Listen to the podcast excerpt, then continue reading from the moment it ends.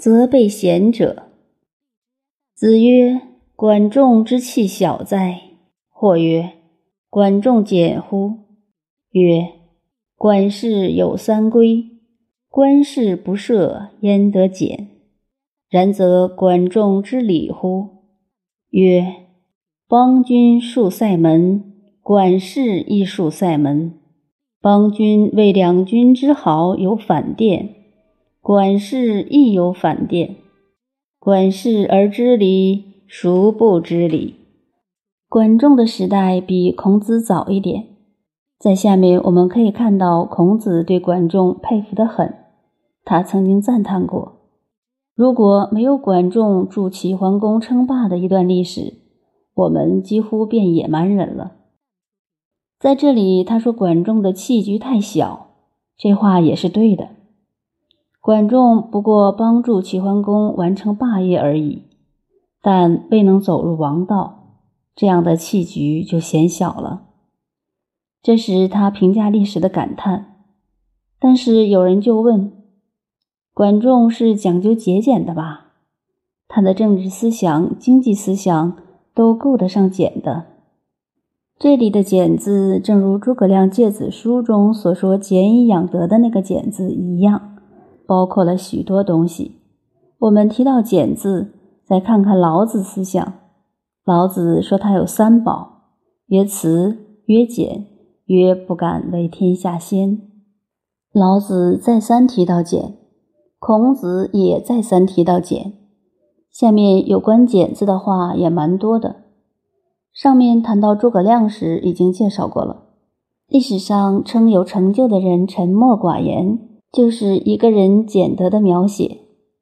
成大事的人很少说话，讲出来一两句话，扼要简单，解决了一切问题。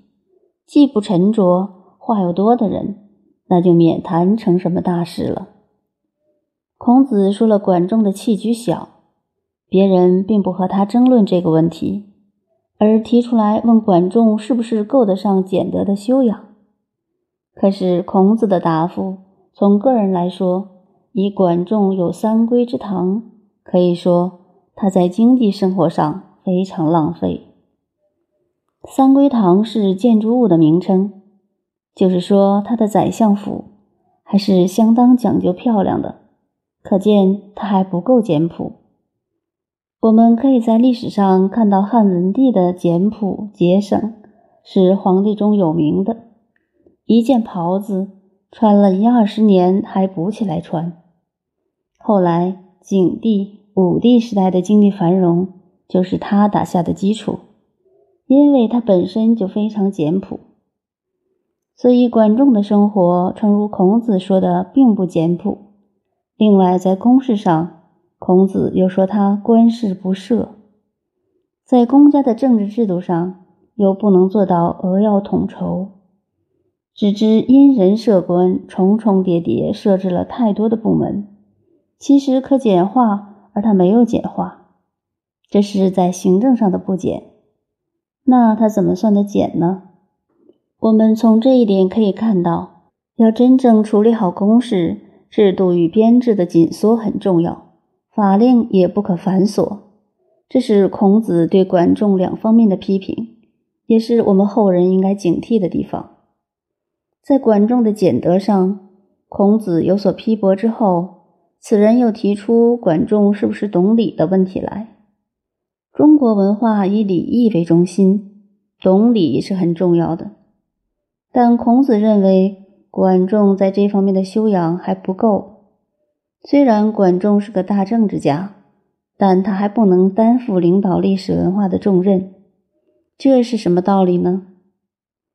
邦君齐桓公在大门外建立屏风塞门，在中国的古里，只有领导人诸侯才可以有塞门。可是管仲的宰相府也摆起这样的东西来，这就是不懂礼。其次，国君为了外交的关系有反殿之谈，这是两国元首见面时用的。结果管仲的家里也有反殿，就凭这两点。如果说管仲也懂礼的话，还有哪一个不懂礼？若以管仲做懂礼的标准，人人都懂礼了。这是孔子对管仲批评的话。